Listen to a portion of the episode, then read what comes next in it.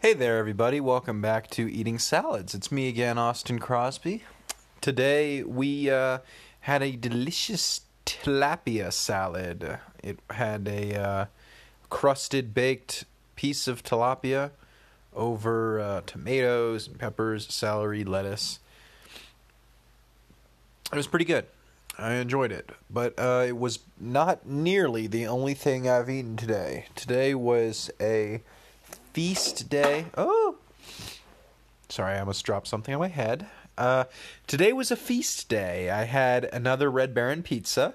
I had some ice cream, some Tillamook uh, Rocky Road ice cream. I had some bread pudding and some tea.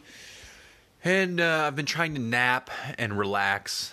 Um, it might be hard to believe, but you know, I have very few days where I just get to chill where no one's coming through the door of the house to work on things that I have to like interact with or placate their sociable mentalities or whatever. You know, like today was a day where, for the most part, you know, I just got to hang out.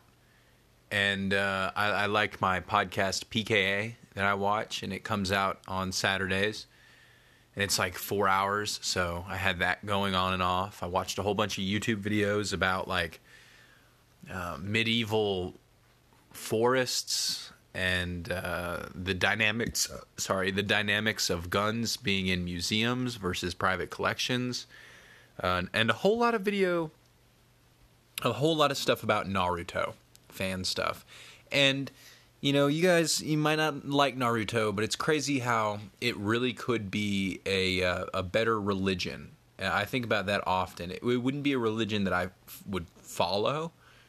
I don't know if I would get purpose out of it in my day to day life.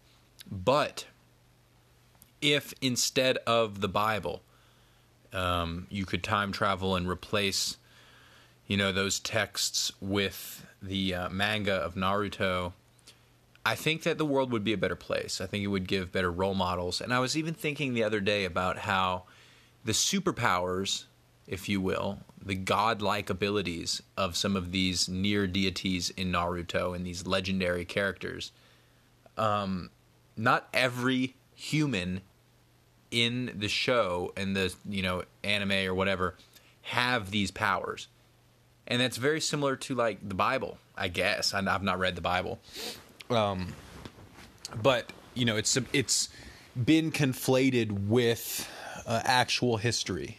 The Bible has, and Naruto has not been conflated with actual history. And you could start to think that over hundreds of years, if these contemporary fan videos were taken as gospel, what that would do compounded across generations, millennia, um, to these characters that this guy has created. You know, some of them would be deified, I guess, and uh, I think that's really interesting. You know, it's like Gilgamesh and the whole hero's arc.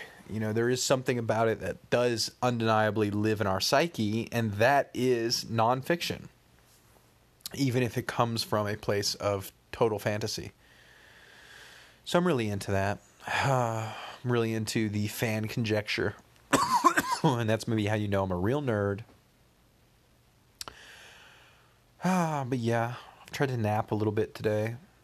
I stayed in bed longer. I didn't pull the shades up until uh, probably 10:30. But I've that doesn't mean I've not brushed my teeth four times.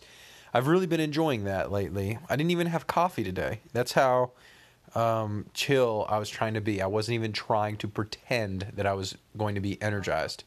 I was entirely content with uh, just lounging, just lounging about, napping on the couch, crawling back into bed, napping there, resuming videos in one room and then to the next. Uh, I, I find that the number one motivator on those lazy days can tend to be the discomfort in your lower back from the way that you're sitting. And maybe that's the way the world should be. Guys, on that note, I'm going to encourage you, though, to have a healthy day yourself. Take one for the team and eat a salad.